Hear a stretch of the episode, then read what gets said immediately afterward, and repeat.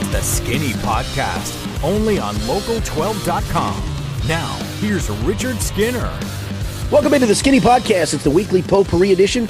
I'm Richard Skinner, local12.com digital sports columnist and editor with Rick Broering. Each week we look at sports topics of local interest. Maybe a national sports topic or two. I don't think we have a gambling segment this week, um, but uh, usually we've got one when when it warrants it. Uh, last week I did a Masters one where I came up just a little short on my Tony Finau top five pick. That was a little disappointing to me. And the uh, segment of the show where you can ask me a question on any topic, sports or otherwise. It's hashtag on Twitter, ask skinny anything. Rick, how we doing on this fine April morning? I'm doing well. You know, I think that might have been our last betting podcast for a while. Uh, maybe maybe some NBA playoffs coming up this summer. Yeah, yeah. I think we That's can probably get into some of that. Maybe look at some series odds or some uh, uh, you know championship odds as we go through. But you're right. I mean, if it feels like kind of a letdown, right? Yeah, yeah, it's a bummer. I mean, this has kind of become a gambling podcast, but we'll power through. There's a lot of news to talk about and, I'll be honest, I am not one as much as I enjoy a, a, wager on games. I don't get into usually the daily grind of college basketball a lot of times. Um, I'll pick a select day if I can go. Um, certainly, the tournament obviously is is was one. Um, you know, weekends for college football and, and, and the NFL are, are some. I don't get into the daily grind of baseball. I really don't. I do like, um, for most golf tournaments, I'll put 50 or 60 bucks in the pot each week to, to try to get something. But yeah, I'm, I'm not a big, you know, summertime daily grind of baseball guy. Yeah, if you are, you're a, a psycho, probably. it's 162 games. So yeah, it's a lot, man. It's a lot. All right, well, let's jump into the big news of the week. Cincinnati has a new head men's basketball coach. The Bearcats hired UNC Greensboro head coach Wes Miller away from the Spartans. Miller is only 38 years old, but already has 10 years of head coaching experience under his belt at UNC Greensboro. Over the last five seasons, his teams have averaged 25 wins and finished in the top three of the Southern Conference every single year, including three first place finishes and two NCAA tournament appearances. Skinny, did Cincinnati get it right by hiring Wes Miller as their new head coach? I, I, never know if get it right's the right question to ask because you don't know until you see how it turns out. But but I will say this: I, I think uh, based on everything we know, it is a good hire. Um, I, I, have a good friend of mine. It's a guy that you actually know. He's a huge Xavier fan. He's a Xavier season ticket holder. And when the season ended, he was clamoring for for Travis Steele's ouster, and he was beating the drum to me about Wes Miller. Got to go get Wes Miller. Got to go get Wes Miller. And so uh, he texted me last night and said, "Well, UC beat him to the punch." So I, I know there's at least one guy that, that, that thinks it's a it's a home run hire. I mean, look, the guy's was a proven winner at, at, at Greensboro. I, I like the fact that he's had some stuff along the way where he could have gotten out, but he stuck it out and finally landed himself a pretty major job along the way with UC. Um, so it shows me that he's more than willing to put down roots. Um, he knows what the grind is like in building a program. He built a program. He built a highly successful program in a one and done league. Um, so, yeah, I, I, think this is a good hire. I, you know, I, I, know the Eric Martin one was one that some fans were looking towards, but I just, I always thought all along, Rick, that's just a big reach for a guy with no head coaching experience trying to rebuild a program. Um, and that's what this is going to become a rebuilding job for the most part. So, yeah, I, I, I think Wes Miller is a really good hire. I think they did a great job with this, especially when you look at other the other names that were out there. You had a the Eric Martin route, you had the the Darren Savino route. There was the conversation of would Archie Miller, you know, take his ten million dollars and decide to come do this. Um, instead, you got a guy who's who's done a nice job, and this seems like the next step up the rung for a guy like that. So, yeah, I, I think it's a good hire. Yeah, it really seemed like Ohio State assistant coach Ryan Pedon was the other top candidate aside from Wes Miller. And he had a similar situation to Eric Martin in that he's an assistant. You know, I mean, has no head coaching experience, a little bit different path, obviously, not as much the career assistant that Martin has been.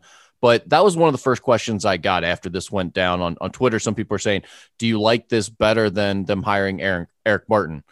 And it, it, I wasn't trying to take shots at Eric Martin. I don't really no, know him either. all that well. Yeah, I'm it not isn't either, really about that to me as much. Correct. But I think your point is the right one. I said I do think it's a, a significantly better hire than hiring Eric Martin would be. And that's not to say Eric Martin wouldn't have a chance to work out.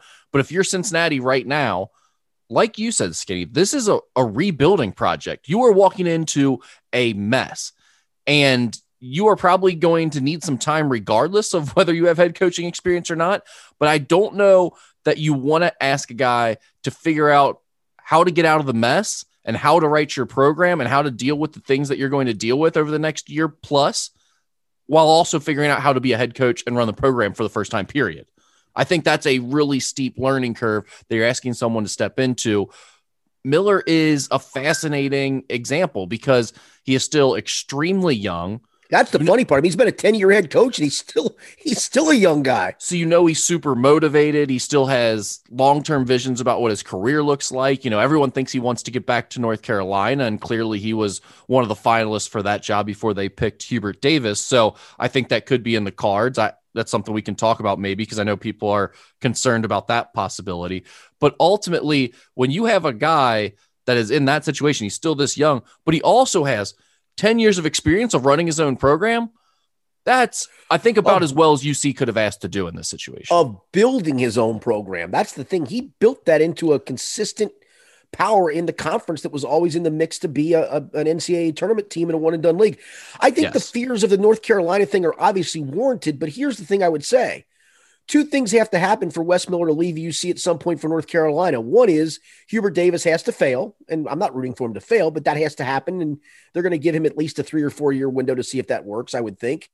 And then guess what else would have to happen? Wes Miller would have to have success at UC. And if he does, he's going to leave the program far better than what he found it. So I, I, for those fears, stop fearing it. it. It would be actually a good thing for UC. It means he would have rebuilt this program. I mean, here's the thing he could coach 15 years at UC. Hubert Davis could be at North Carolina for 15 right. years until he's 65 right. plus. Right. And he would still take over North Carolina earlier than when Roy Williams did. Right.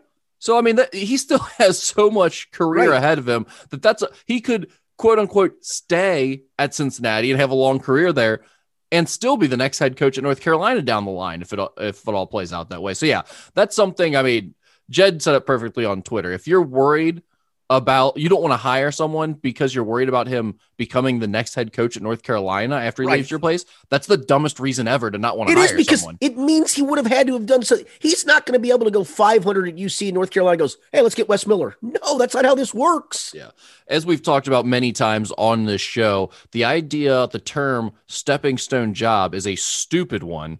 Being worried about your program being a stepping stone is a stupid concern to have because guess what? Everyone except for a very few select schools, North Carolina probably being one of them, are a stepping stone for somebody. There's always going to be another job that your guy wants out there, more than likely, unless you're Duke or Carolina, maybe Kansas. Although, by the way, it's Roy all, Williams left that Williams came from Kansas, right? Right. I mean, so there's always that other job that the guy might leave for. It's a it's a silly thing to be worried about, as you've pointed out the only way that person ever leaves is if he has great success at your school. So, do you, do you, do you think that Brad Stevens would have been the Boston Celtics coach if he hadn't at least made one run with Butler, let alone two? Of course, no, not. I mean, no, no chance. He the radar. He doesn't even I mean, sniff it if he doesn't make the second run. Right, probably not. Um, you know, Rick Pitino left Kentucky for what? What he thought was a better job in the NBA. I mean, there, there is there's always that job out there for somebody, man. Yeah, so that I mean that that's something that I wouldn't worry about in terms of Wes Miller as a coach, NKU played at UNC Greensboro last year, one of my first games broadcasting. So I did way too much film work on you. You, you, you were neck deep, and then you realize I'm not getting any of this stuff in. I, exactly, six thousand things of material. And I'm going to get about one percent of this in. But I, I appreciate I, your homework on it. I, I, was a little ambitious last year for those first five good. ten games. It's, it's all it's, good. I was like that new head coach who thinks you can just grind film for 24 hours straight, and I'll be more prepared for the game. Right. It, it didn't work that way. But that being said, I watched like over a season and a half worth of games of UNC oh Greensboro. And by the way, I mean this is going through possession by possession, so it's not like it doesn't take me two hours to get through them like it would if I understand. I understand. I understand that. But, but man, that being said, man. still about a, a, season and a half worth of games. So I had a pretty well, Jim. I, I, remember. I, I, remember looking at film from that game three years ago when they ran that set, and, and I get it though, dude. You're good. yeah, you're, you're just trying to get a feeling for tendencies and like sure. what they actually do and stuff like that. So the biggest thing to me that stood out were defensive minded coach all the way. That's where they hang their hat. Loves to live off of live ball turnovers and create easy points on offense with their defense. Love he, that he went from being, and he talks about this in some of the articles that people have pulled up from his time at UNC Greensboro, where he said, you know, I, I came into this being like, I got to be Roy Williams, my mentor. I got to be stubborn about my man to man defense all the time. And he lost a lot of games early and it was really hard. And he realized, I'm not Roy Williams and I'm not that stubborn. I'm going to coach a little bit more to my personnel and we're going to be a team that mixes things up and plays some zone. And he developed this three quarter court defense that he likes to play a little bit and they they pressure you they they get steals and they'll switch it up. They play mostly man to man but you'll come down one possession and they'll be in a zone all of a sudden or they'll be in some trapping pressure thing that they hadn't shown you yet just to throw you off a little bit just to keep you off balance and just to try to force a few more turnovers which is really kind of their calling card on the defensive side. The big men for him are either versatile guys that can move and play multiple positions on the floor, especially defensively, or they're shot blockers and rebounders around the rim, big athletic guys. So I think that's something you'll you'll see that might look a little bit different in, in terms of not having as many skilled scoring offensive big men. You'll see more tough rebounders, athletic type guys. And then on the offensive end, you know, he's had ball dominant guards with, with Isaiah Miller, especially recently, but it's a lot of drive and kick with shooters lining the perimeter, and and his offense is based on a lot of three point shooting. So I think it's kind of in some ways the best of both worlds of what UC fans are looking for right now. They want to bridge the defensive minded toughness ways of the Huggins Cronin years with a path forward to a more modern style of offense with shooting more threes and things like that. And I think to an extent, Wes Miller will do that. Yeah, I think it's interesting what you just brought up the the first part of what you were talking about, Rick, especially with him kind of evolving into to his style of play and and not trying to become what Roy Williams was. But you know what a job like UNC Greensboro allows a young coach like that to do, or really any coach who's taking his first head coaching job, it gives him that leeway to do that. And, and that's where I go back to the whole bringing an assistant in at this level. That guy's kind of still feeling his way through what his style is going to be. Am I going to play?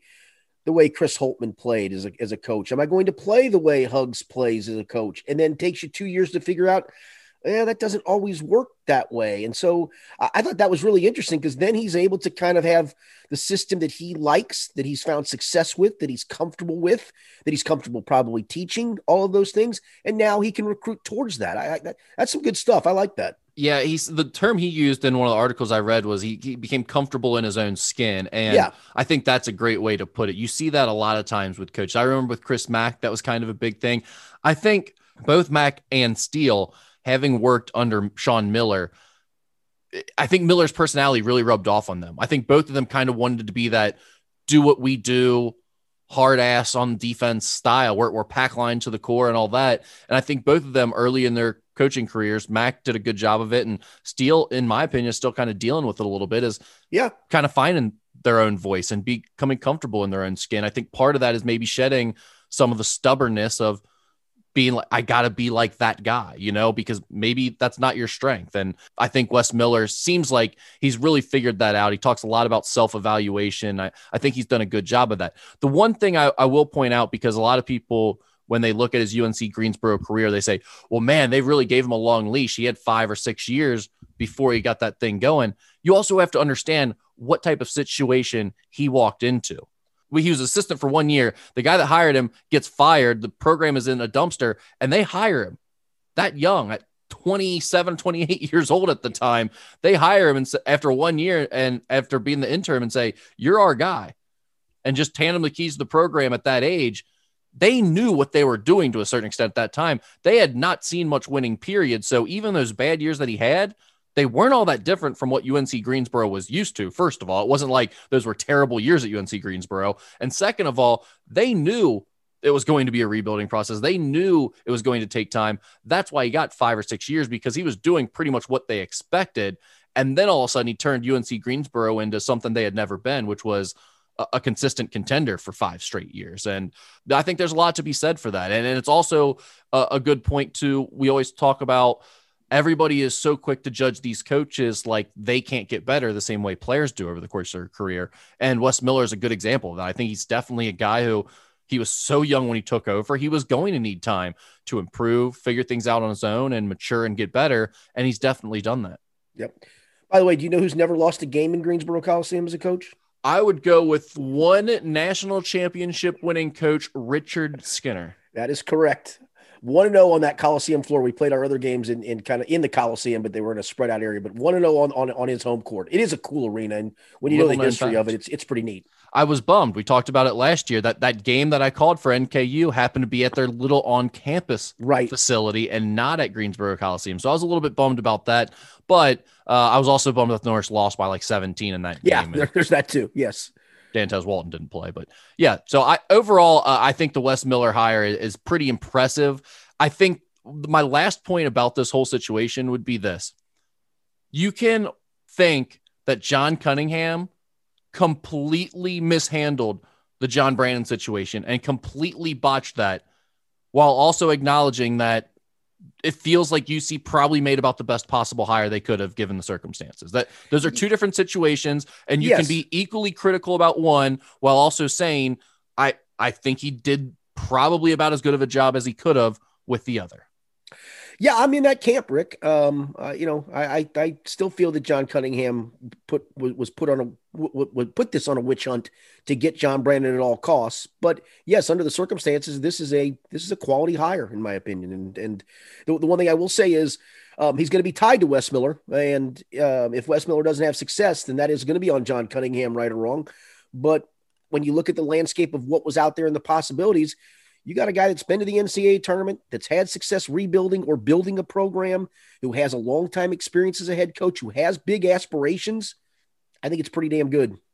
Yeah, I mean, to be quite honest, when they were going through this search, every name you bring up, I'm sitting there and thinking, I understand that things are in the situation they are, and, and part due to John Brannen and his staff. But you're telling me I'm supposed to get excited about these names over John right. Brannen? Like right. after you just had John Brannen, I'm supposed to get excited about hiring a career assistant who's never gotten a sniff as a head coach instead. That would have been, in my opinion, tough to swallow as a fan. At least that you end up with a guy like Wes Miller. Okay, the whole Brannen situation sucked and it probably should have never ended up where it did.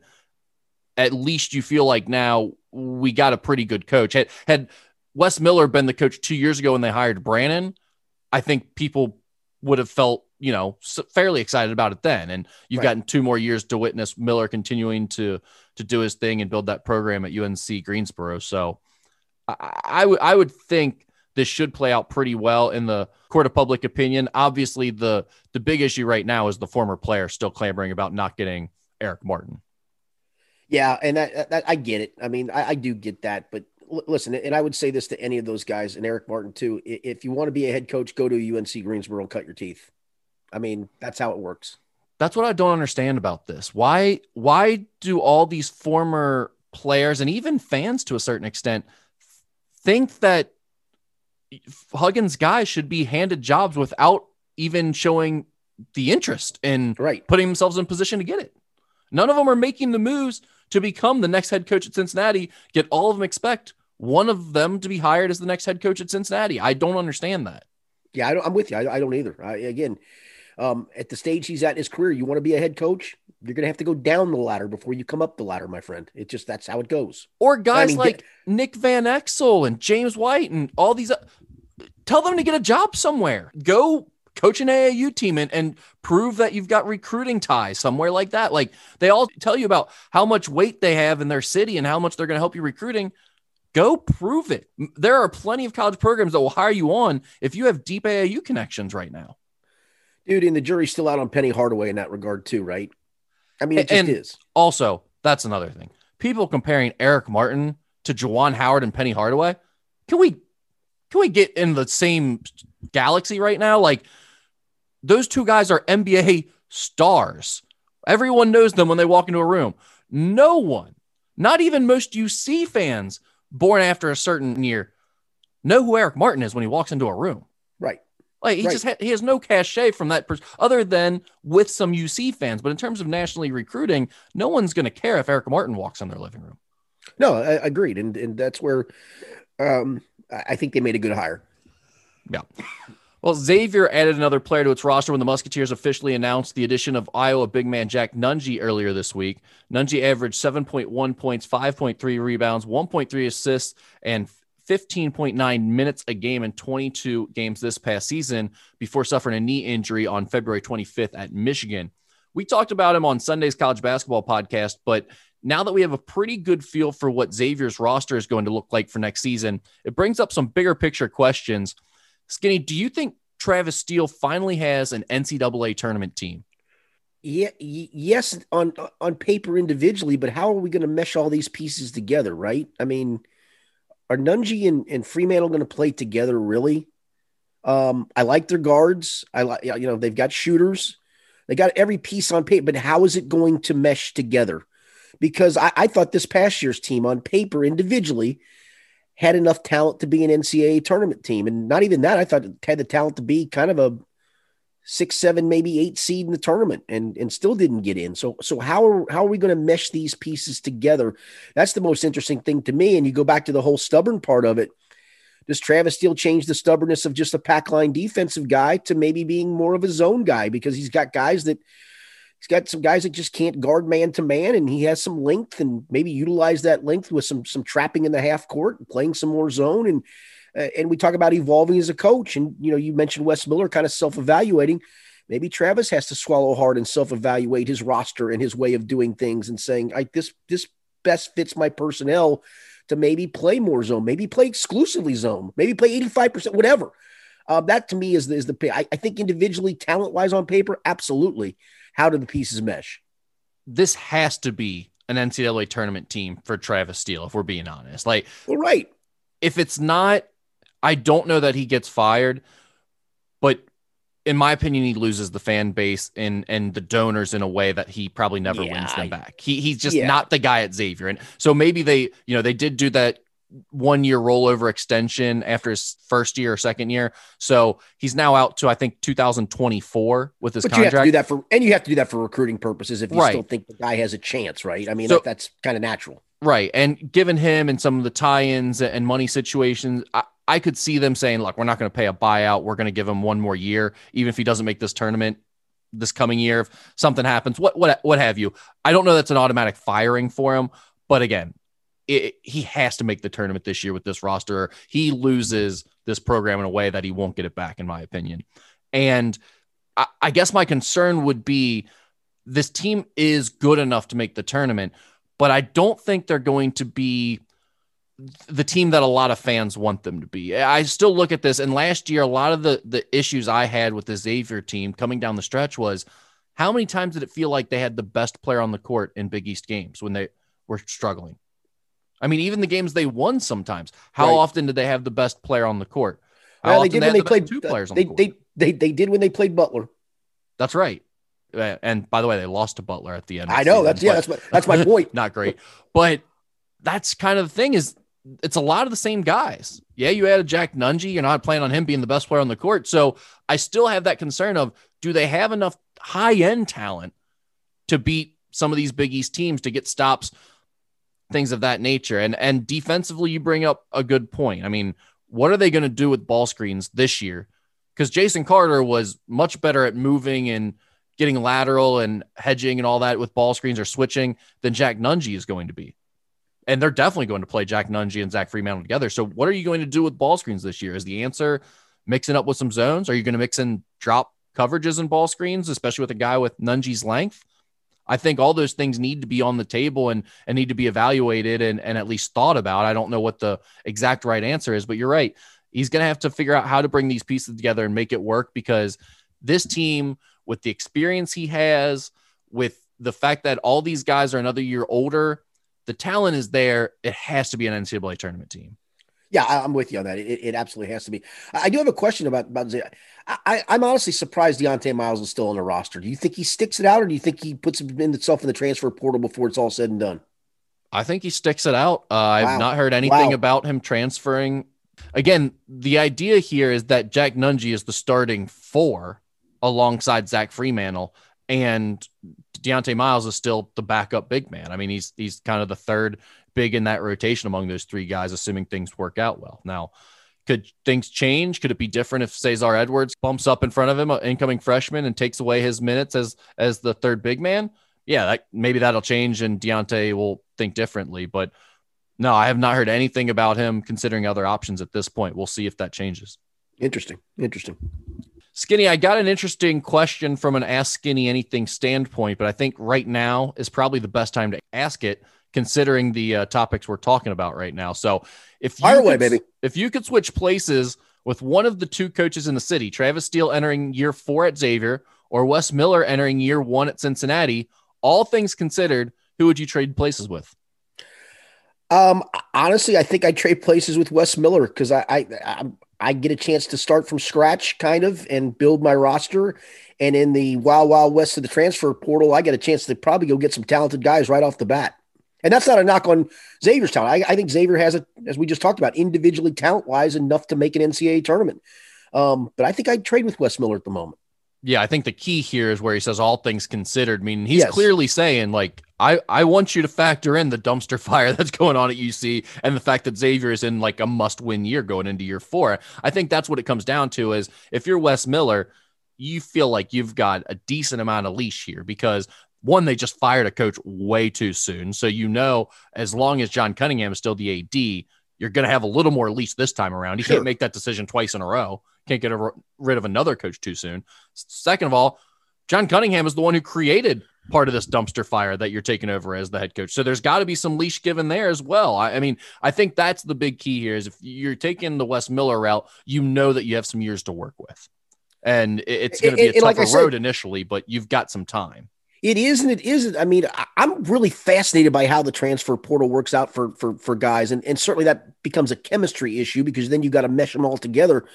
But there's so many guys out there. It feels like that if you've got as many open spots on a roster as UC does, it feels like you're going to get some talented guys somewhere along the way. Yeah, but how many high major guys are there? I don't. I don't. I don't know. I mean, honestly, a lot of I, these guys are going down a level. That's the thing.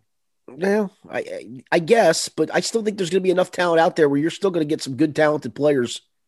I mean, I, I hear you, but like for Hey, listen, I'm not here. think- I'm, I'm, not, I'm not here to tell you that you're going to make this a Final Four team right off the bat, but I think at least you can survive year one with this, and then kind of get the get hit the ground running in recruiting at the high school level and get things back on track there. And that's where all things considered, I think I trade places with Wes Miller.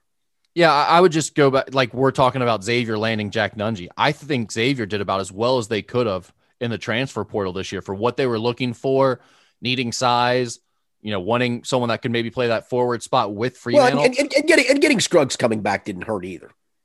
yeah, well, that has yeah, but that has nothing to do with it. I'm talking about in the transfer Yeah. portal the guys that were available for Xavier that were new players coming to them. I think Jack Nunge is almost as good as they had available to them that they they could have gotten. So, and that was one guy. I, I didn't really see much else there. Everyone keeps talking about how much there is in the transfer portal. I'm just saying for this level, for a team that's a high major, but you're not Duke or Kentucky or getting like the five elite guys that enter the portal. You're not getting Walker Kessler. What uh, is there? Is there enough to just build five, six new new guys into your roster with the transfer portal at that level? I, don't I know. think there, you know? I, thi- I think there may be. I think there are Well, I mean, guys. I, just I- I don't think know if they're good. I think enough. it's fascinating. It's it's, it's it is fascinating to see how this is going to play itself out. It will be. It will be thing. really entertaining to watch. because when musical chairs are over, they're going to be some I don't know about high level guys, but certainly guys that started on some some decent teams maybe that are going to be looking around going, wait a minute, the chairs stopped spinning, and where am I going to land? Um, oh, they've got a spot here at Elon. Okay, I mean, is that where we're going to go with this? I, I don't I don't know. I don't think there's going to be many high level guys left in the portal, to be quite maybe honest not. with you. But I, I am interested to see is there like a second wave of guys, the guys who, well, like you were kind of talking about with maybe a Dieonte Miles, where they they get there, they kind of see what things are looking like, and all of a sudden after uh, some summer workouts, they start feeling like, hey, I'm not in the rotation this year either. And then they start looking elsewhere late Right. in summer. Does that does that give us a new recruiting window late in the summer where guys start hitting the portal again? We've seen some of that a little bit, like with the Adam Kunkel situation last year, where he he entered the portal really late and was it was like midsummer, and Xavier was able to add him then. So uh, all that stuff will be interesting to watch this year. Yep. Which, by the way, they did just pass that rule where the one time transfer rule is in effect. Both football and basketball in the NCAA, you will get that one time to transfer. You won't have to sit out a year. Well, welcome to the Wild Wild West, baby. It's Game on. only going up from here, Skinny. All Yep. right, Coming into Thursday morning, as we're recording this, the Reds are on a two game losing streak and have lost four of their last five after getting off to a five and one start. One of the bigger storylines already of the 2021 season is the role of relief pitcher Tejay Antone, who has a flawless ERA with nine strikeouts and six and two thirds innings pitched over three appearances. His last one was a dominant three and two thirds inning performance with no hits and five strikeouts against the Giants. Antone clearly has some of the best, if not the best, stuff, period, on the Reds pitching staff. The question is should he take someone's spot in the starting rotation or stay in the bullpen as a long relief guy? For now, I'm going to stick with the long relief guy, and that sounds counterintuitive because I, I'm the one that before the year started thought he should be in the rotation, and and um, I've loved his stuff all along. As you know, we've talked about him a bunch in the offseason. Look, Sonny Gray's coming back, and that's going to bump um, you know uh, Jeff Hoffman or Jose De Leon out of the rotation long term at some point. I'm not so sure De Leon maybe isn't better suited for the pen. Um, he's gotten hit around a little bit, but if you also look, he's averaging like two strikeouts an inning. It's I think he's got 18 strikeouts and nine in the third innings, Rick. That tells me he's getting a lot of people to to, to miss his pitches, and maybe in a shorter window, that better suits him. Um, I, am not bumping Wade Miley at this point. I mean, Wade Miley may eventually bump himself because he'll get hurt, but right now he's he's been great. You're not bumping Luis Castillo. Sonny Gray's back in. Uh, you're not bumping Tyler Mahle. So really, we're down to one spot in a rotation. And I think for the time being, I, would rather, and this is going to sound silly, probably, you're going to probably disagree. I'd rather my fifth guy in the rotation, whoever that is, between Hoffman or De Leon, I'd rather that spot be a little weaker with Tejay Antone being able to pitch multiple times a week. I'm not talking five because he's probably going to be extended to two or three innings, but I'd rather have Tejay Antone pitching two or three times a week versus once every five days. So I'm with you on that. And I don't know. I'm sure there's some stats, advanced analytics nerd that's going to tell me why that's the wrong answer. And they're going to cite how many innings pitched or something over the course of the season. And, and maybe there's logic to that. I don't know. Maybe the best answer is putting Antone in your starting rotation and giving the ball every fifth day as a starter because he clearly is one of your best pitchers. There's no, no doubt about that. But I think but, in today's day and age, though, I I'm looking more at innings than who starts. Well, there's that, but I am fascinated by this idea of, especially with a, a staff that isn't as good as it was a season ago, where you don't have as many games where a guy takes the mound and you say, okay, we've got a really good shot of winning today. You really well, like. I, I, I think right now with the way Miley's pitching and putting Sonny Gray back in it, I feel really good about four spots in that rotation. I mean, really good. I, I think you feel pretty good about okay, you're going to get a decent effort, but in terms of like talent, you're not looking that it's not a Trevor Bauer situation where you're going, okay, Trevor Bauer's going against this guy, Reds got a clear advantage. Then you've got Luis Castillo against their number two. Reds have a pretty good. Then Sonny Gray against their number three. Uh, you know, what I mean, the top half of that rotation last year, top three of that rotation last year was pretty talented to sure. the point that most times you're like, no matter who they're facing, you're in a really good spot. This year, okay, you may feel like they can get it done, but I don't think too often you're going to say, oh, the Reds have a clear advantage in that starting spot. But what you do have with Tejay Antone is anytime someone gives you that good start and gets you into four, five, six innings with a lead, then all of a sudden you feel like, well, we can shut this game down now. Put Antone in for two or three innings and then get him to Garrett. And we're done. We'll get out of here. And that is an interesting way to go about this, in my opinion, especially in an era where – starters aren't going as long and they're right. getting pulled out in the fifth and sixth inning consistently. I kind of like the idea of saying, okay, every time we have a really good start, we're then going to use Antone and, and use him to hammer it down. Or anytime we're in a really high leverage situation and we've got a one run lead in the sixth or seventh inning, that's where we bring Antone in for an inning in a third or two innings or well that's why I go more. back to so so so if I get if I get seven innings a week out of Tejay Antone and that equates over the span of a season 162 innings pitched. Do I want that or do I want him once every fifth day? And you're right. And, I, and I'm bringing him in not when I'm down five to two. I'm bringing him in when I'm up five to two to hammer this thing down. So I'm bringing him into to, to more games that, that you get a chance to hang on to the win with. I, I think I'm leaning in that direction to be. I'm not even leaning. I think if that's me, I'm going in that direction with it. I definitely want to see how it plays out longer because I liked it. I liked the idea of where this is headed. I uh, what was it Tuesday night? I think it was where they used him for that two and a thirds or yes. three and two thirds innings yes. uh, against the Giants, where you know he, he almost nailed down a four inning save.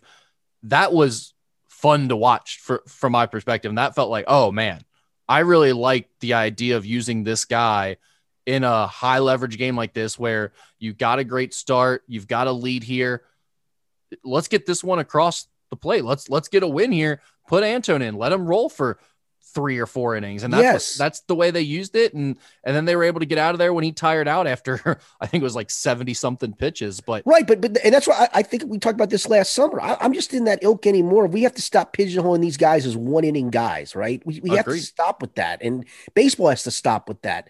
You know, Amir Garrett was once a starter. Why does he suddenly get pigeonholed as a one inning guy? Why can't he be a five out guy if you need five outs? Why, why, you know, when, Michael Lorenzen comes back, whenever that may be, and that may not be for a long, long time, but a guy like Lorenzen last year, why couldn't he come and pitch three innings to shut down something? And especially if he's throwing the ball well, I, I, I, think that's the way we're. You just need to start thinking in terms of bullpen. And Tejay Antone's a great case study in that because I, I think he's got a chance to be a, like I said, 140, 150 inning relief pitcher, which you just don't see anymore. You used to see it a lot back in the day. I hate to go back in the day, you just don't see that a lot anymore. But I think he's the kind of guy that can do that. And I'd rather have him more often than less often.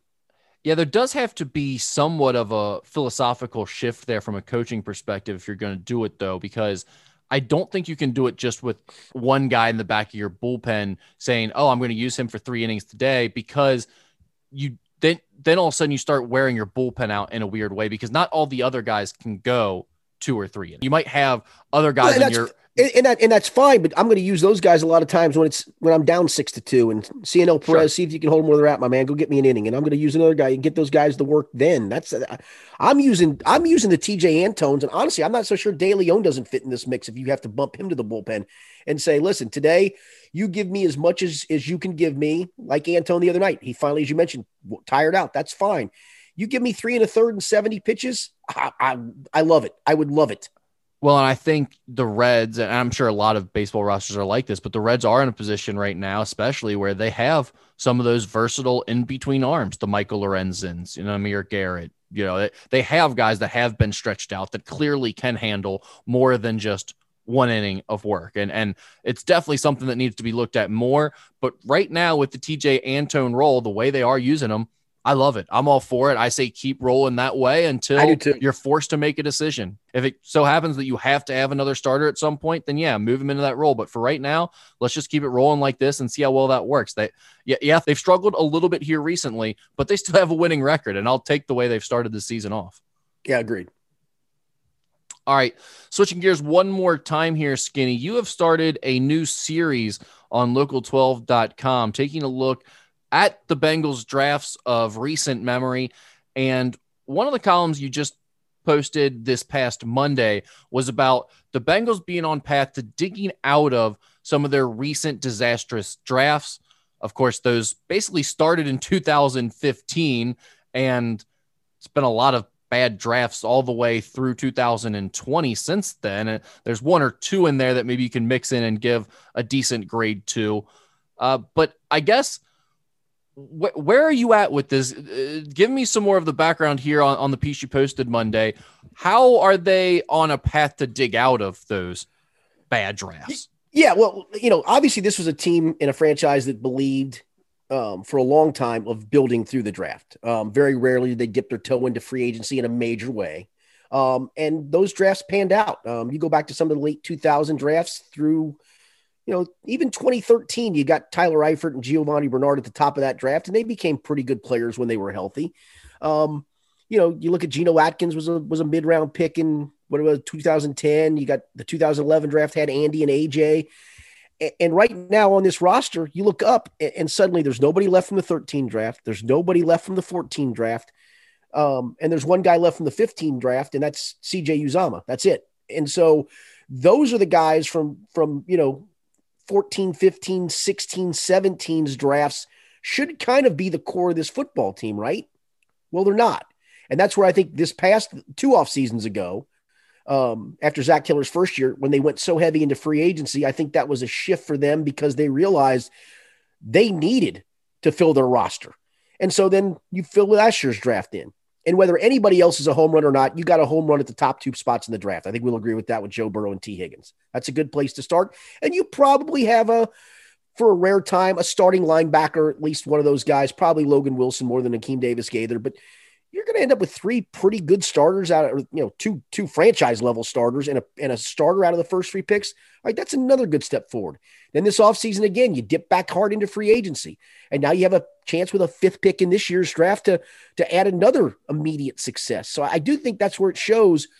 You can see how they bottomed out at two and fourteen, and we can look at Zac Taylor and point to him, and maybe he's a buffoon, and maybe he is a buffoon. But I think two and fourteen was still more a product of where that roster had gone to and last year, much more competitive. I know that doesn't mean a whole lot to anybody, but kind of took the uptick up a little bit, not a lot of bit, not to the point where you feel great about Zac Taylor, but you see the roster was a little bit better. And I think going into this year, I look and go, hey, this roster's good enough to, to at least get you to maybe a, a winning record if things go right and, and you stay healthy. Um, I like Joe Burrow drafted in 2020. I like Tee Higgins drafted in 2020. I like Tyler Boyd drafted in 2016 and, and, one of the few guys out of that draft that's still around. I like the 2018 group of Jessie Bates and Sam Hubbard. I want to extend them, but I like them. And I got Darius Phillips, a fourth corner out of that draft, and my kickoff returners out of that draft, Brandon Wilson. So I, I think you see some of those parts now start to become the nucleus, but you can see where they completely whiffed on some of those drafts. Um, you know, in 15, 16, 17, some of 18, a, a, little, a little bit with the top with Billy Price. I mean, you did get Bates and Hubbard, but you missed with your first round pick. You kind of paid the price for that. And now you've had to supplement with the off seasons of free agency. I think they've done a pretty good job, in my opinion, of, of uh, attacking free agency. I know it's not to the point where Bengals fans are going gaga over names, but I think they've done a quality job of getting talent for the right price and letting some guys go that probably weren't worth paying. William Jackson the third, Carl Lawson. So yeah, I, I, think they are on the path to digging themselves out. But some of it was out of necessity because they did at least have a shift in.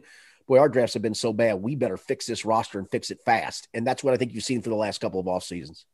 You posted another piece on Tuesday or Wednesday uh, where you gave out grades for all these drafts and, and really went into detail of what happened in each one. And 2020 got the best grade from you.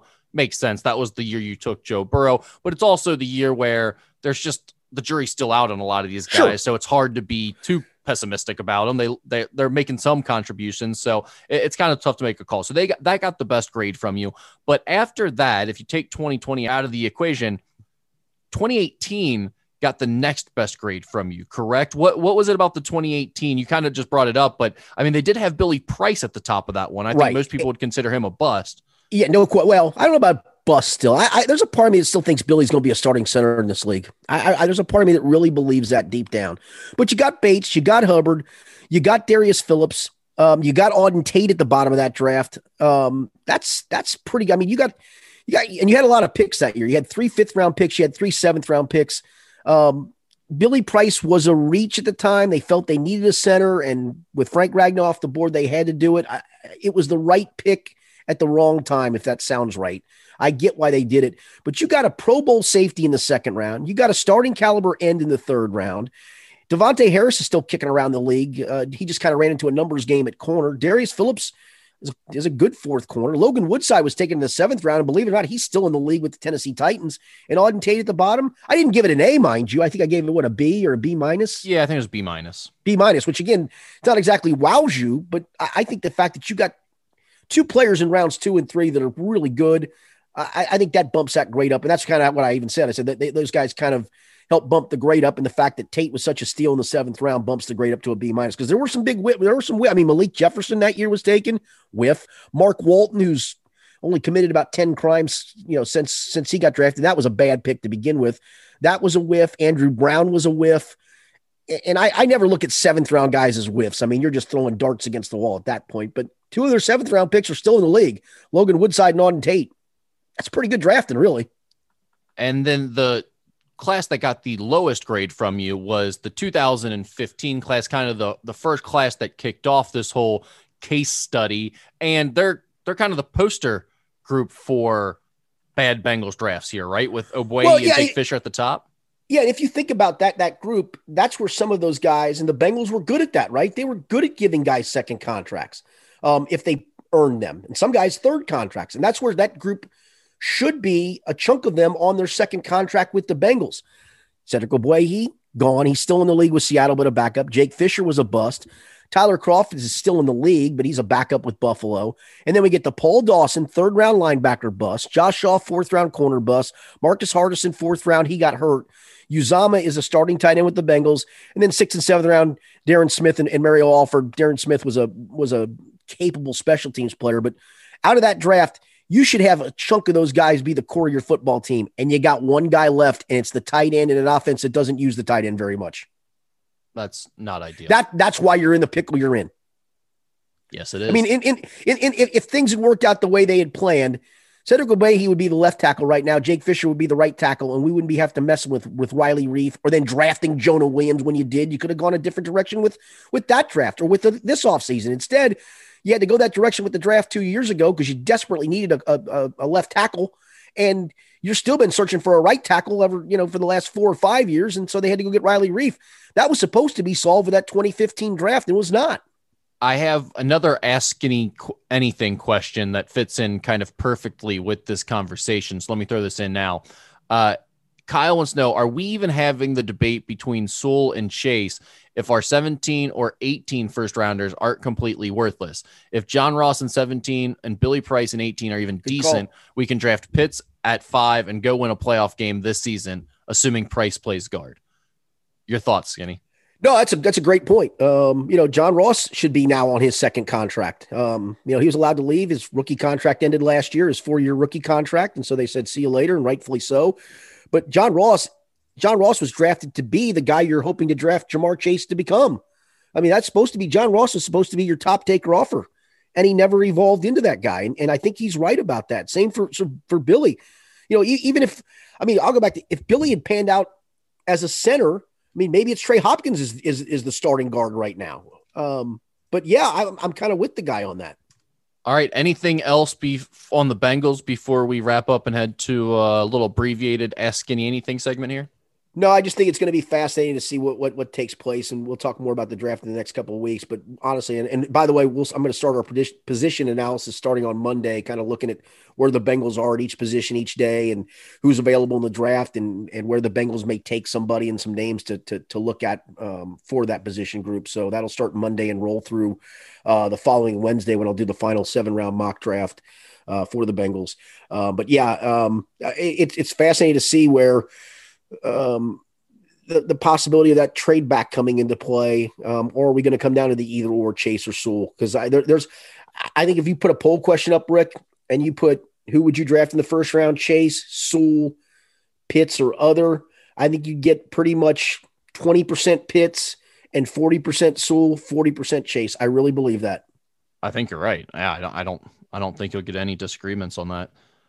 All right, let's get into some uh, questions here from people on the Ask Skinny Anything side of things. There are some things that we missed last week that I'll go back to. And All right. one of them was uh, about the Bengals Ring of Honor class. We talked about it, but we never actually gave our picks. Someone told me of, of who Good we point. would put in there as our two two guys. So, um, who would it be, Skinny, if you had your choice among those other two spots in the Bengals Ring of Honor to go along um, with Paul Brown and Anthony Munoz, who would you choose? I would probably go, and one of them is completely off the radar, but he's the only player in franchise history to have his number retired, actually. And it's the first Bengals draft pick ever, Mr. Bengal, Bob Johnson.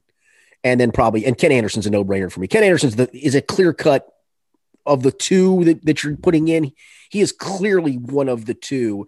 And then the second guy is completely open for debate in, in my opinion. And that debate will, will will be interesting to see how the fans vote when the names are, are put out there, the season ticket holders vote. But for me, my two are, are Mr. Bengal Bob Johnson, who has uniform number 54 retired, and uh, and and Ken Anderson. Yeah, th- to me, Ken Anderson is the one where it's a no brainer because right. one, yep. he he just is that good and, and means that much to the Bengals organization, but also he's one of the guys that I think bridges some of the gaps generationally. The older fans know, love him but the younger people have seen him around the, the organization for long right. enough now. They know what he means. I think he's a guy that everyone is on board with. It's an easy call. After that, I think you start getting to, into some muddy water, some gray areas, and you start talking a lot more about generational fights here and, and who wins out. Right. And we should mention that uh, one thing that we we hadn't really figured out yet because it, it, they hadn't. Well, they had yeah, we were recording. Right, correct. They, they are they're, they're waiting the vote. By the way, Yeah, that that the, we we talked about the season ticket holder thing and how that could get murky, but they did have one kind of fail safe involved there where however many years you've been a season ticket holder will be how many votes you get essentially when But- you but- cast your vote for someone in the ring of honor meaning if you've been around for 25 years as a season ticket holder your vote will count as 25 votes for ken anderson or whoever you vote for Yeah, and I, I think I do like that, to be honest with you. I think that's a good thing. But then I also go, what if Grandpa Ted says to little Jimmy, his teenage grandson, Jimmy, you make my vote for me? Sure. And that's going to happen. I don't think there's a lot you could do about it. I think the, the right choice is as the organization, you make it yourself and you get it right. And, But- and I'll be honest, if I, if I'm the organization too, I, I'm I'm limiting the names too. I'm not putting 15 names on the ballot. I'm limiting it very much to where I think it's going to be narrowed down to only a handful of guys who deserve this honor. I'm not stretching it out to, to guys who I think if I had a 10 member class would be in, but I'm not stretching it out to a bunch of different names. Right. I, I think that's right. And that's another way they can kind of control it a little bit themselves. But I think the idea there is you want to the fans to feel like they have some ownership in this and feel like No, they're a part of this and buck. you want to pass the- the buck. Let's let's be you want to pass the buck. I agree with you there, but I, I do think there is some some logic to letting the fans be a part of it and creating some excitement and some conversation around the vote. So it's not all bad in my opinion, and I think the idea of weighting the vote with the years of season ticket holdership. Yeah, I, I think I do idea. like. I, I- do think I like that. I I think that's that's a nice. I don't want to call compromise, but I think that's a pretty good decision to me. All right, so who's who's your guys? We both agree on Ken Anderson. Ken I think that's Anderson is no That's clearly a no brainer.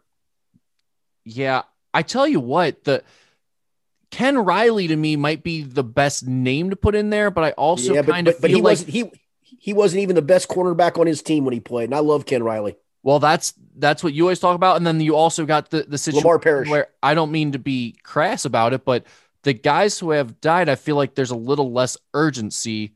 I'm with you on To that. put I- I in hate- because I, I you- don't think you are being. I'm with you. Yeah, because you already waited too long there, so it's like, yeah, that those guys definitely need to be honored, but I think maybe you push some of the guys to the front of the line who are who are getting older right now. Maybe you know, I mean, uh, I mean, it's it's nice that Anthony Munoz is still in such good health and he's the easy number one. Well, sure. I, think- mean, he's clear cut. I mean, that's not yeah, even. Yeah, it's not even a question. Ken Anderson, I think, is a really easy second choice there. Man, I think with that other spot from my era, I'm talking about Chad Johnson in that. I think you're right. I, I- think you're right. I, as much as I, I think to me, Bob Johnson's the easy one because you retired his number. He was your first pick. He did start for 10 years. He was a quality player, all the things that you'd want. I mean, retiring a numbers to me is still a pretty big, it's a pretty big deal in my opinion. Um, that sounds like a ring of honor type guy. But if, if I take Bob Johnson out of the equation, because he was, he was a very good player. He was never, you know, great, great. He did start at center on three playoff teams. So he was a big part of that. But to me, I think the debate, honestly, if I had to debate somebody, would be between Lamar Parrish and Chad Johnson. I'm kind of with you. I mean, if you look at Chad Johnson, and I just did a, a piece when you're talking about all the things I was doing with the like looking back at Bengals draft history. I did a five best first round picks yesterday. I'm doing five worst first round picks. And AJ Green was the second best number one first round pick in franchise history behind Anthony Munoz. But AJ Green is second in franchise history in receptions, receiving yards, and touchdowns. You know who's got all all all all ones in that category? Ocho Cinco. Yep. I mean, right or wrong, that still speaks volumes. Well, and for anyone born after 19, what, 80 ish, 85 probably is, is a fair cutoff point. The face of this franchise is Chad Johnson.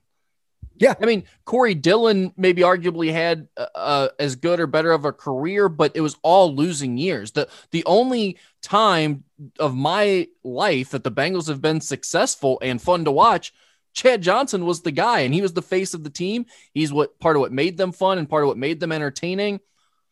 I- don't know if he has the the most prestigious career to put there, but he's right there in terms of He's right there. Bengals greats. And I think for a lot of the younger generation of fans, he's going to be the name that stands out the most and carries the most weight. I think it makes a lot of sense for him to be that other guy. Yeah, Rick, and I- I, I know that they're stretching this out over the years, and that's all well and good. And I'm glad. That, I'm glad that I, I again, I want to be clear that I'm glad they're finally doing this. Um, it's never too late to to not do something like or to do something like this, in my opinion. So good for them for doing it. But we, we I mean, we're debating guys, and we haven't even gotten to Isaac Curtis. We haven't even gotten to Boomer. We haven't even gotten to Corey Dillon. We haven't even gotten to to Willie Anderson. Willie I mean, Anderson's the one where I, I, tell you what, he might be next in line for me after Chad Johnson. The only thing is you can't put Anthony Munoz and Willie Anderson in at the same time. No, no, but but I mean, think about. I just go back to I think we'd have a debate if you got to a 10 member initial class of of of 11, 12, 13, and 14. And as the years go along, we're going to start looking and going, well, at what point do we put AJ Green in? And I know you're going to laugh at this. At what point do we put Andy Dalton in? I mean, there's going to be guys like that too that you're going to have to look at. Right, I mean, right. honestly, that did make me laugh. It did, but he, five playoffs is five playoffs, man. I, I don't, I don't care how you look at it. He took him to five playoffs, right or wrong. Fair enough. Uh, another question from last week. this had this had a tie-in with the national championship game that's no okay. longer really relevant, but still uh, who are Skinny's favorite charge takers of all time? um, I don't know about charge taking, but I loved Aaron Craft because Aaron Craft would oh. you talk about sit sitting down in a chair, man. That cat, that cat would sit in the chair or charge uh, taking. He's I mean, perfect I mean, for both. Yeah, dude, the, the, best one in college, in in at least in my lifetime of watching guys take charge, Shane Battier was a master at it, just a master do at taking charges. I'm already over this conversation. I'll be okay, honest. I well, you asked the, move on. You asked I know. Look, I know it didn't come from me. It came from someone else, and I regret I, reading it after I started. But it was I was gave, already into it. I gave the answer. The answer to me is Shane Battier. He was a master at taking a charge. You had a pretty good answer for it. I'll give you that. But I have no interest in taking that conversation any farther than right there. Uh, any crazy stories of running into someone famous, non-sports related? Ooh, non-sports related. Let me think. Yeah, um, believe it or not, I was at the Derby. What year was that? 0405. And I I guess it wasn't 05, must maybe 06 or 07. No, I guess it was 05 because I wasn't in the newspaper business anymore. Oh, I, I, was working at Turfway Park.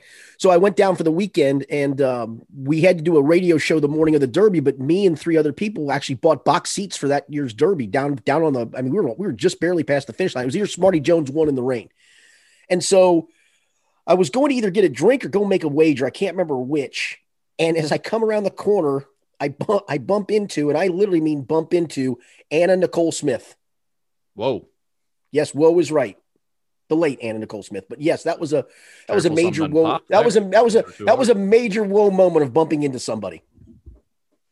Yeah, I'd say so. I is that the best place on earth to run into a random celebrity is the Kentucky yes. Derby. It's the best yes. chance to really mingle with big time celebrities if you're a commoner like us. I, I, don't know about the mingle, but it's it's just you see them all over the place, and it, it stops. Well, to literally bump into them, I think there's yes, not correct. a lot of chances correct. you have that opportunity in your life. Yes, that that is correct. That's a good. That's a very good point. So yeah, that was the same year that Charles Barkley, or not Charles Barkley, Charles Oakley rather, was in this godforsaken lime green suit can you imagine a six nine guy built like Charles Oakley in a lime green suit? How that looked? Yeah, that's not a good call. Not a good look. No, no. All right, I like this question. I think this may have been a Twitter trend at one point because I feel like we talked about this during quarantine, but I maybe or maybe someone asked a question that had to do with this, but wasn't the same question. I don't know. Anyway, I'll just ask the question here. It is: What three products would you sponsor if you could? Has to be a realistic item that you actually use regularly. So not BMW brewing. I don't know why I'm getting called out there. Do they think I'm a, I'm a BMW guy? Did they think that was just something I was going to do there? I was. Um. So what three products would I endorse? Yeah, but I I like this. It has to be something that you like that you could theoretically endorse right now because you use it all the time already. You know, you know, they're not saying like you're just going to go out and get some exotic sports sure. car sponsorship no, no. because you like it. What what would well, you actually endorse right now? Um, that's that's a good question. I, I would endorse Heineken. Yeah, really would. I mean, you got to have a beer sponsorship correct, in there, right? I would. Correct. One of the first things that came to my mind was Braxton. Summer okay, yeah, that's fine for me. Yeah, but I'm, I'm a, yeah, I'm, I'm, I'm more of a, I'm a Heineken guy, I, so I, I, I would endorse Heineken. So uh, I, that's that's one. Believe it or not, Richard Skinner here for toasty, che- toasty Cheez-Its.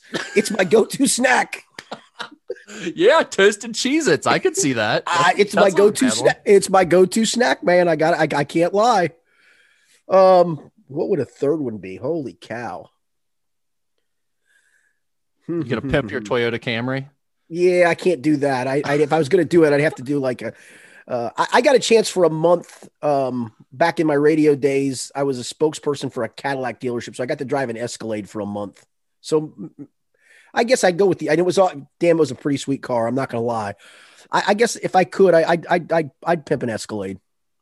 What is there? Um, well, you already did a food and a drink. Is there uh maybe a quarter zip sponsorship or something that you you know that that's a good call i i, I am gonna summertime short pants sponsorship I'm, I'm gonna hate the day when quarter zips go out of style because i just they, they're, they're just they're fashionable and they're comfortable they're just an easy wear for people my no, man have you ever looked at somebody wearing a quarter i'm serious about this anybody wearing a quarter zip and go boy that doesn't look right on that guy or that person or that i mean they, they look good on everybody yeah, they the really o- do. The only time it, it really can look bad is when you're a short, stumpy person. You have got a really like long one like myself. Well, and you, oh, well, oh, if, oh if yeah, and I, and I don't wear the long. About? I can't. You're yes, not, I can't stand those. I'm not talking about you though. I'm talking about like the guy who's 250, 300 pounds, yes, and, and, and it's hanging, it's hanging down almost to his knees. I yeah. those things look terrible. Yes, yeah, absolutely. Yeah. The, the, where it becomes like a moo that that yes. becomes a bad look. yes, that that's about the only way it can be. As long as it's fitted, it usually looks yes. good. It's like yoga pants for men.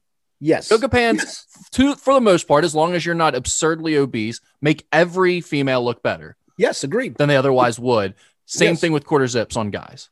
So, so by the way, speaking of of, of women's attire, um, as I mentioned a couple weeks ago, we were in Lexington for my daughter. Um, it was her final dance, which you uh, loved.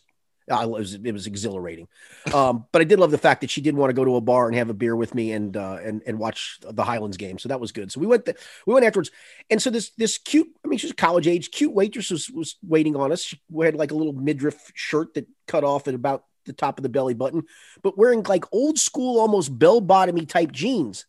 And I looked at her. I go, I said something like, "She's cute," and I said, "But I got a question: Are those coming back into style?" And she goes, "Oh yeah." I'm like, oh, you don't people listen. I know a lot of young people probably don't listen to this podcast, but if, you, if you're a parent or if you're young enough to have friends that are maybe younger, tell them to not go back to any form of 70s fashion. Please tell I lived it, people. Don't do it. Don't you'll hate yourself. You'll in 20 years when you look back at some of the stuff you're gonna have to wear if you're going back to 70s fashion, you are going to hate yourself. Don't well, that, stop. Uh, that's funny because it, it'll be taking over the trend of mom jeans that has swept yeah. the women's fashion over the last I don't know, five years or so. Yeah. That was the one that I just couldn't get over. Like I couldn't either. The I'm jeans that were always made fun of on Saturday Night Live and everything right. else as being right. mom became like a fashion thing right. and still are. It it looks bizarre as hell. No one looks good in them. Uh, but that's not for us to uh, decide here. I, I am fascinated to see because I am resigned to the fact that my parents were always right and all you elders were always right that fashion is a one big cycle and everything will always come back at some point. When does the late 2000s, my era of high school, super baggy, oversized clothes come back in? Because that was the worst.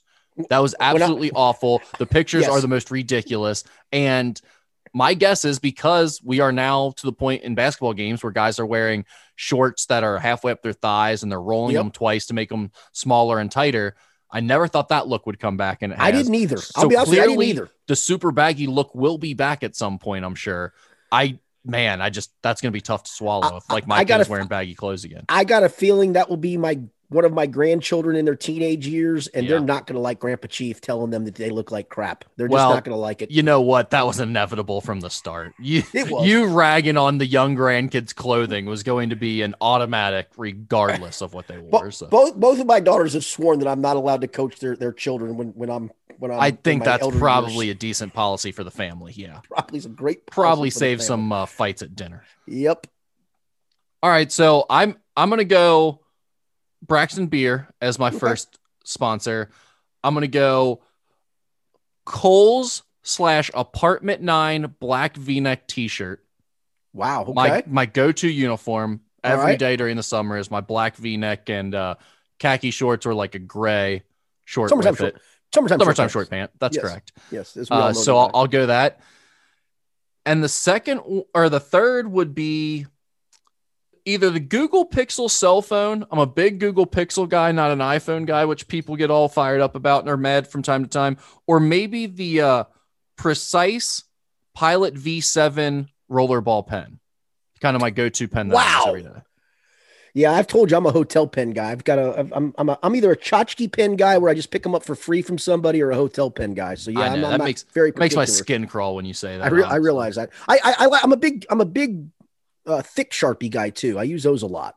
Yeah. Oh, I, I do like a sharpie from time to time. Just writing with a good sharpie feels good, but The the problem is they bleed through on my legal pad. So The only thing about being a spokesman for a phone is what, what do you really get out of that other than a phone? I mean, I guess you're hoping for some cash along the way, right? yeah, what do you mean? That's what every sponsorship about. You're getting paid to to pimp Dude, the products you dude, use. I like dude, my all- phone. I, I've used a Google Pixel phone now for like uh almost over 10 years, like a decade. You know how long that is in the phone industry if you're not Oh. an iPhone user? All I all I want all I want out of it is so I'm a spokesman for Heineken is free Heineken for as long as I'm the spokesman, free Cheeto free Cheez Its for as long as I'm the spokesman, and driving that Escalade for as long as I'm the spokesman. Well, you know, I mean, I'll take all the Braxton beer, free cell phone service, and free black V-necks for the rest of my life. I'm fine with that too. Yeah, it's better than what I'm getting now. Uh, that's good stuff. All right, I like that question. That's I did too. interesting look into your life of like Ab- what it, what are your most used valued possessions. I guess. Absolutely, well done. Yeah. All right, that's all I got. All right, good stuff. Appreciate it very much. Uh, we will be back uh, next week with uh, with much more as we approach the draft. Hopefully, the Reds will snap out of this mini slump that they're in here at the moment, right the ship, and we'll talk about all that and more on next week's podcast. For Rick Broering, I'm Richard Skinner. Thanks for being with us. It's been the Skinny Podcast, the weekly potpourri edition.